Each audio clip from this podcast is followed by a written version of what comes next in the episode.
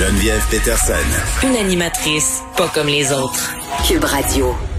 On parle avec Pierre Nantel et Pierre, tu voulais faire un retour sur cette entrevue avec Olivier Drouin. C'est ce père derrière euh, covidécole.org. C'est un site qui catalogue une liste des écoles infectées par la COVID-19. Puis la liste, par ailleurs, elle est au cœur euh, du point de presse d'aujourd'hui euh, du premier ministre.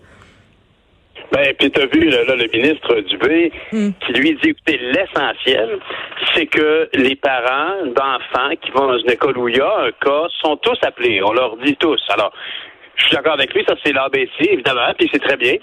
Puis d'ailleurs, j'aimerais mieux que ce soit le ministre Robert qui me le dise, parce qu'on est vraiment dans les incidences d'un enjeu de santé publique à l'intérieur d'un domaine bien précis dont le ministre actuellement n'est pas là moi, ça m'inquiète un peu. Ça, pas que ça m'inquiète, mais je trouve ça un peu étrange. Ceci dit, effectivement, c'est quand même incroyable de penser que personne actuellement a été capable, dans toute cette grande organisation-là, d'arriver au résultat qu'a fait ce monsieur, Olivier Drouin, qui a fait ça de chez lui sur son ordinateur personnel.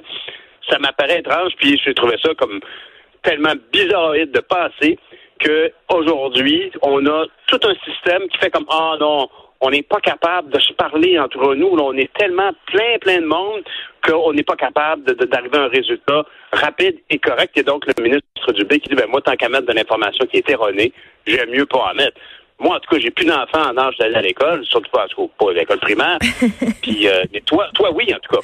Ben, c'est drôle. Euh, t'aimerais ça savoir, toi, si t'as des, des cas dans l'école de tes enfants. Attends, il y a plusieurs affaires là-dedans. Là. Je viens de parler avec Nicolas Prévost de la Fédération euh, des directions d'établissement d'enseignement là, par rapport à la liste. Puis lui, ce qu'il me disait, euh, tu disais, OK, un, un, vulgaire père de famille, c'est-à-dire un moldu là, dans le fond de son sol, est capable de faire une liste efficiente, de tenir un registre, puis l'appareil gouvernemental n'est pas capable. Puis ce qu'il me disait, euh, en fait, Monsieur Prévost, c'est que le formulaire était tellement compliqué. Pierre, là, ça fait juste fait trois fois qu'ils le refont trois fois qu'ils le font parce que ça, ça, ça donne lieu à l'interprétation. Puis tu sais, je pense qu'en ce moment, euh, tu sais, pour répondre à ta question concernant euh, les cas de Covid dans les écoles, euh, tu sais, moi j'ai hein? j'ai fait une, une mère euh, où il y avait justement un, cas de Covid. Puis oui, elle a été appelée, mais tu sais, on parlait de transparence là. À un moment donné, on, tu sais pas trop c'est où, tu sais pas trop c'est dans quelle classe. Faut tirer les verres du nez aux directions d'établissement pour savoir exactement ce qu'il y en est. tu sais, il y a ça aussi là. Puis tu sais, en tout cas, d'enlever cette liste-là puis de la, la remettre un peu plus tard, je trouve que ça, ça nuit à cette image de transparence-là de la part du gouvernement. Puis je suis assez d'accord avec toi pour dire que le ministre Robert aurait dû être présent euh, pour expliquer un peu de quoi il en retournait parce qu'il y a de plus en plus d'écoles là en ce moment où on découvre des cas. Puis tu sais on sait pas trop où ça va s'en aller cette histoire-là. Là, euh, Marois proposait un, un code de couleur. Moi, je trouve que c'est assez, euh, ça serait une bonne idée là, parce que euh, as un code Covid, oui, puis après, tu sais, ça change. C'est ça, ça change, hein, Pierre, selon les écoles, selon les établissements, ce qui sera fait, ce qui sera pas fait. Il y a des endroits où les enfants sont testés négatifs et qui doivent rester quand même en isolement. Puis ce que je soulignais tantôt, c'est que pour ces enfants-là, c'est le no man's land sais, pour ceux qui ont le droit à l'enseignement à distance, oui, oui, pour ceux qui ont le droit à l'enseignement à distance, là, ils ont leur programme puis tout, mais pour ceux-là qui restent à la maison parce qu'ils sont malades, là, même pas parce qu'ils ont la COVID, là, juste comme euh, mon enfant ce matin, il a goutte au nez, je l'envoie pas à l'école, mais il a pas son suivi, là, il est chez eux puis il check l'iPad. C'est ça qui se passe. Ben, c'est ça. Puis tu vois, moi, je, je, je, sais à quel point t'es es, es, dynamique puis t'aimes pas ça quand on demande aux gens de se mettre en rang d'oignon. Mais la vérité, c'est ici que on, on, on, a intérêt à tout le monde travailler le plus possible ensemble. Puis je dis pas ça comme comme la pastorale avec euh, Monsieur Olivier Drouin, là. Lui, là, c'est extrêmement, il me le disait ce matin, je suis pas, pas un héros, je suis juste quelqu'un qui collige les informations de hmm. réseau, il appelait ça du crowdsourcing, euh, une expression euh, commune, effectivement, qui est mal traduite. Comment on peut traduire crowdsourcing? Je me le demande. Est-ce que toi, mon auteur préféré, euh, sera en mesure de me le dire? Mais le ben. crowdsourcing, est, à la base de l'affaire. Puis alors que à quoi on a, on a, on a essayé de répondre à cette initiative citoyenne de crowdsourcing, à quoi comment le gouvernement a essayé de répondre à ça, c'est par un, formulaire tellement compliqué qu'il a fallu le refaire trois ben, fois. Quand vous dites qu'on a lâché, c'est honnêtement rendu là, on est on, est dans le cliché, on est dans le cliché de quand euh, des entrepreneurs disent ah oui, on va faire euh, une autoroute en PPP parce qu'on est le privé est plus efficace. C'est comme pourquoi vous leur donnez raison? Pourquoi? C'est vrai que le privé est plus efficace. Je sais pas comment dire ça, là, mais. mais ça devrait. Il n'y a pas de raison que ce soit comme ça. Je, sais que le vice initial à la fonction publique, c'est que la, la, la, la, montée dans l'organigramme nécessite qu'il y ait de plus en plus de grosses équipes. Peut-être qu'il y a comme une espèce d'inflammation naturelle. Ça, je peux comprendre. Mais alors qu'on est en période de, de, pandémie, on est dans une période de, de, santé publique, une crise de santé publique il est du devoir de chacun de se poser des questions. Parce que la personne qui a perdu sa job chez Dynamite parce que ça a fermé, là, puis qu'elle n'aura mm. plus de PCU tout à l'heure, puis qu'elle a deux enfants, puis qu'il faut qu'elle seulement avoir droit au congé de 10 jours, là. Elle, là, il faut qu'elle pense en top de box anti-pépère. Hein? Elle, il faut qu'elle réfléchisse à des façons de faire différentes. Alors, est-ce que, moi, j'ai l'impression que quand on arrive dans une situation de crise, un peu comme, par exemple, quand le Premier ministre a demandé d'établir un site qui s'appelait Je contribue, puis qu'on n'a pas réussi à gérer le nombre de signatures, qu'on a triplé, euh, il, y avait, il y avait comme des doublons, tout ça, c'est comme, s'il vous plaît, euh, euh, en dehors, parce que quand tu as, une, cellule de crise qui est en action, tu as des gens qui disent, bon ben ok, j'ai été dépêché dans tel endroit, je suis en dehors de mes habitudes, on me demande de monter un hôpital avec des tentes, puis du, du ruban gommé, puis une brocheuse, puis je le fais, puis c'est comme des conditions un peu euh, de guerre, parce que c'est dans ça que je parlais d'efforts de guerre. En tout cas, au niveau, euh, niveau d'éducation, euh, Pierre, ils sont quand même, au gouvernement, ils nous ont quand même assez bien prouvé qu'ils pouvaient se revirer sur une scène. Là. C'est sûr que tout n'a pas fonctionné à 100% mais tu sais, la, la, plateforme pour l'enseignement à distance, tout ce qui a été mis en branle, on a vu qu'on pouvait justement faire des affaires rapidement en contournant un peu la procédurite. Là, tu me dis comment ça se fait que Olivier Drouin a réussi à faire cette banque de données-là. Ben, c'est parce qu'Olivier Drouin, il est pas membre d'aucun comité, il a pas à passer par des paliers d'approbation, à établir une marche à suivre, il n'y a pas 32 personnes qui réfléchissent.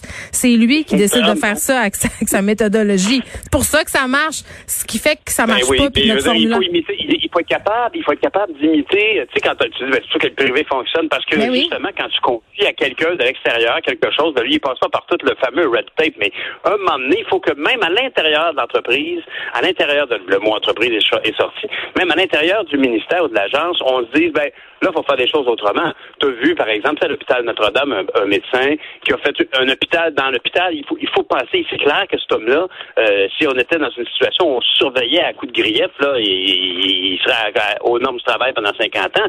Je veux dire, ici, on est dans une période exceptionnelle, on s'attend à ça. Puis moi, ça m'a tellement fait de peine quand ce matin, j'ai demandé au M. Drouin, je dis, vous, là, êtes-vous prête à collaborer?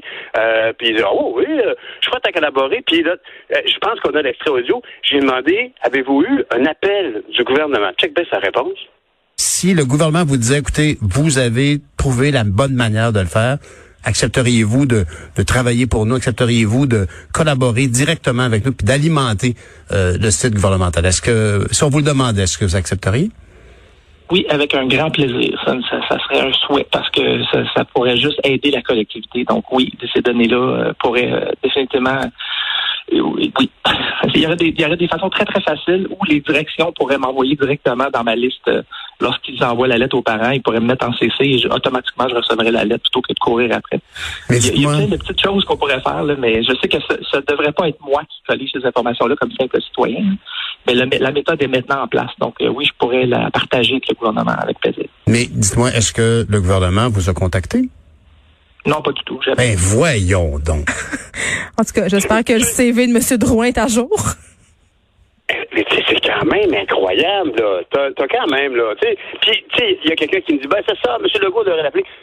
Hey, voulez-vous laisser tranquille, M. Legault? Il y a assez de chats à fouetter, merci, mais y a-tu assez de monde au ministère de l'Éducation, tant qu'à moi? Je parle, je crois pas que ce soit l'histoire du ministère de la Santé. Hmm. Il y a assez de monde au ministère de l'Éducation pour qu'au moins quelqu'un dise Monsieur Drouin, c'est vous ça. Bon, racontez-moi. Puis vous avez beaucoup de bons feedbacks. Ah oui, puis comment vous avez fait ça? C'est intéressant. Il n'y a pas un chat qui l'a appelé. Ben là, honnêtement, moi, j'aime pas ça quand c'est du sucre sur le dos du gouvernement tout le temps, puis dire que c'est. Mais là, franchement, ça m'apparaît incompréhensible qu'on ait la bonne volonté d'un citoyen, d'un papa, puis il l'a bien dit d'ailleurs dans l'entrevue, comment il y, a, une grande part de sa motivation qui est de donner un exemple à ces deux filles en disant quand on a un problème, là, ben il faut essayer de contribuer à la solution. Puis on a un problème collectif, puis moi je fais juste ramasser les informations de tout le monde, les centraliser au profit de tout le monde. Tu sais. En tout cas, c'est vrai que le ministère de l'Éducation, c'est la plus grosse commande, on le sait, là, on est d'accord. Mais il y a des choses toutes simples comme ça qui se font pas. Puis euh, je ne sais pas si j'ai déjà parlé de la loi de Pareto, qui euh, est un grand principe directeur de ma vie, mais on parle d'ici du temps qu'on peut prendre en fait 20% du temps, on fait 80% du travail. Mais oui, ils sont écoute, l'idéal. C'est vendredi, là, j'ai le droit de raconter euh, une autre anecdote. Je suis rendue à ma deuxième aujourd'hui, Pierre. Euh, non, mais attends, quand j'étais étudiante à l'UCAM, j'avais un travail étudiant. Euh, je travaillais au service à la vie étudiante, OK? Puis ma job, essentiellement, là, c'était... Euh, ils me donnaient des formations pour expliquer aux diplômés en sciences humaines comment ils pourraient rentabiliser leur diplôme une fois diplômés, parce que je t'apprendrai rien, Pierre, en disant que les sciences humaines, c'est pas nécessairement la branche où il y a le plus de débouchés. Donc, je faisais ça. C'est très, très, très versatile. Ben, en tout cas, moi, ça m'a ça m'a bien servi. Mais tu vois, ben on avait un bureau qu'on partageait et dans ce bureau-là, évidemment, euh, on avait une poubelle, un bac de récupération et chaque euh, un, jour de la semaine, euh, il fallait mettre nos, nos bacs pour que les gens de l'entretien ramassent ça, ramassent les poubelles et la récupération. Il faudrait aussi, il fallait aussi mettre une petite carte pour les sommer entre guillemets de, de, de, ramasser. Et je te jure, même si le bac était plein, là, même si ça débordait de papier, si la petite carte était pas là, il ramassait pas le bac. Puis un moment donné, j'ai accroché le gars de l'entretien, j'ai dit mais là, on s'entend le bac déborde, pourquoi tu le prends pas? Il dit, mais, il dit, regarde, il dit, je suis tellement écœuré, là. Il dit, je le sais, là, mais si je donne pas la petite maudite carte, là, ben là, là, je vais me faire chicaner. Euh, j'aurai, je vais me faire taper ses doigts par mon syndicat. Euh, puis c'est ça la procédure, puis je dois la respecter. Puis ça, ça m'amène à dire, tu sais, on l'a vu là. Moi, il y a des profs qui sont venus me dire, écoutez, là, moi, j'en ai proposé des solutions là, des directions d'école aussi. On, est prêt, on s'est préparé, on s'est fait dire par le ministère puis par euh, certains syndicats, hey, relax, relax là faut suivre la procédure. Ah, tu sais, à un moment donné, tu, tu dis think outside the box. là, c'est le temps. l'ordre établi, là. Ben, c'est ça. C'est le temps de think outside the box. C'est le temps de ramasser euh, le bac de récupération, mais il déborde. c'est ce que je dirais. euh, Hey Geneviève, euh, en passant, tu me dis que c'est vendredi, c'est la fin de semaine. Toi, la semaine prochaine, c'est la première de ton film à ah, Québec? Oui, c'est la première euh, de mon film jeudi, mais là, je suis gênée. Je vais raccrocher. Oui, c'est ça, elle est rouge. Mesdames et messieurs, Geneviève Peterson est rouge. Non, mais on s'en reparlera euh, jeudi. Euh, je vais être là-bas sur place. Je vais animer des studios de Québec. Passe un beau week-end, Pierre. Toi aussi. Bye, Geneviève.